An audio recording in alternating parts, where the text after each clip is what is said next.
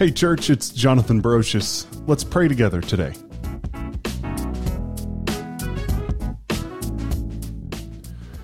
Therefore, if there is any encouragement in Christ, any comfort provided by love, any fellowship in the Spirit, any affection or mercy, complete my joy and be of the same mind, by having the same love, being united in spirit, and having one purpose. Instead of being motivated by selfish ambition or vanity, each of you should, in humility, be moved to treat one another as more important than yourself. Each of you should be concerned not only about your own interests, but about the interests of others as well. Philippians 2 1 through 4. For those of you listening to the audio version, there's some really cute pictures of one of my kids attached to this whole thing, so you may want to go check that out at praytogether.substack.com. But let's jump in.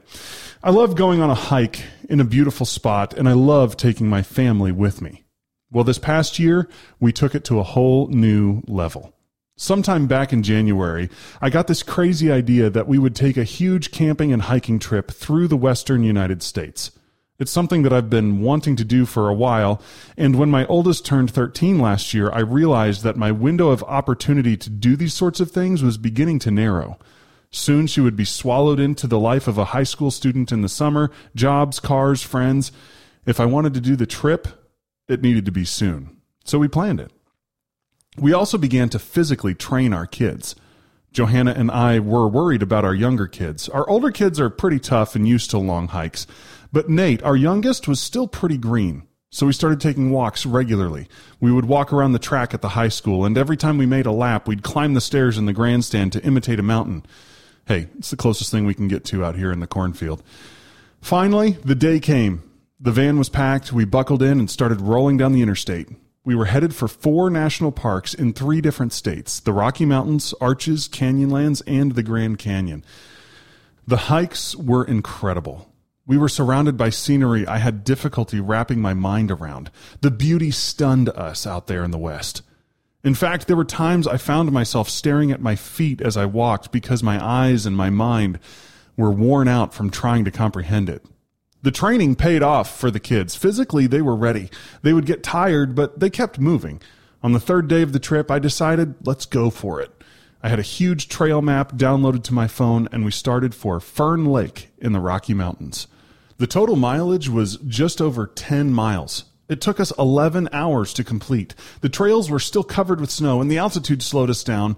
By the end, everyone was exhausted. But Nate did it. However, something changed on that hike. Every time we went hiking after that, for the rest of our two week trip, the kids would start the hike with a question How long are we going to hike today?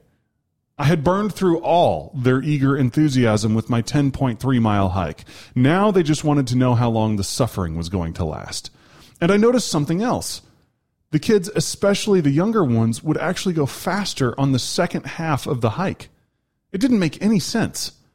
You'd think that they'd walk faster at the beginning when they were fresh, but that's not what happened at all. Nate would drag his feet for the first half of the day, barely covering one mile each hour that we were hiking.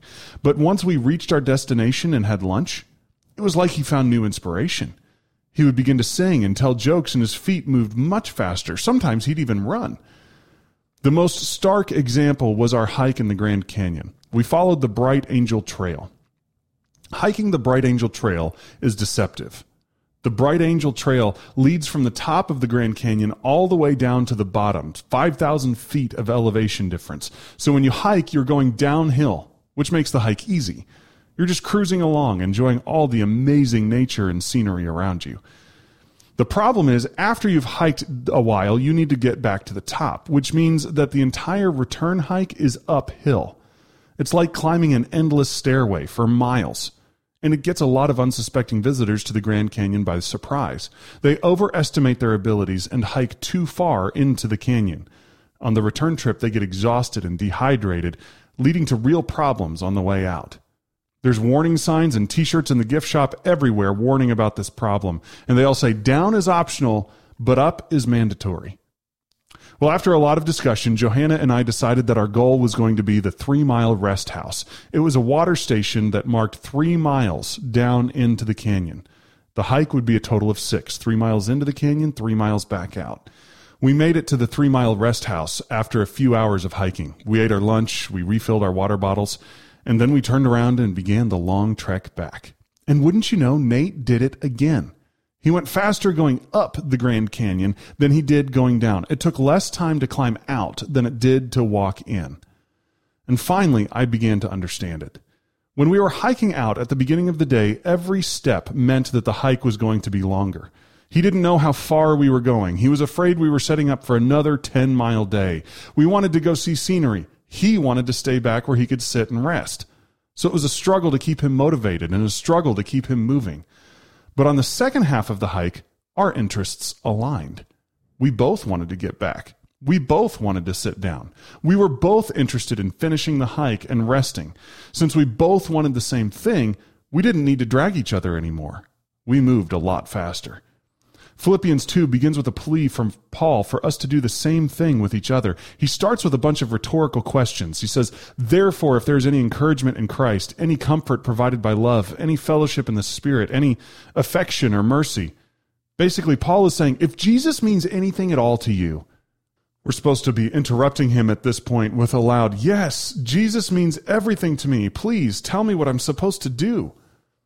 Paul answers that question with complete my joy and be of the same mind by having the same love, being united in spirit and having one purpose.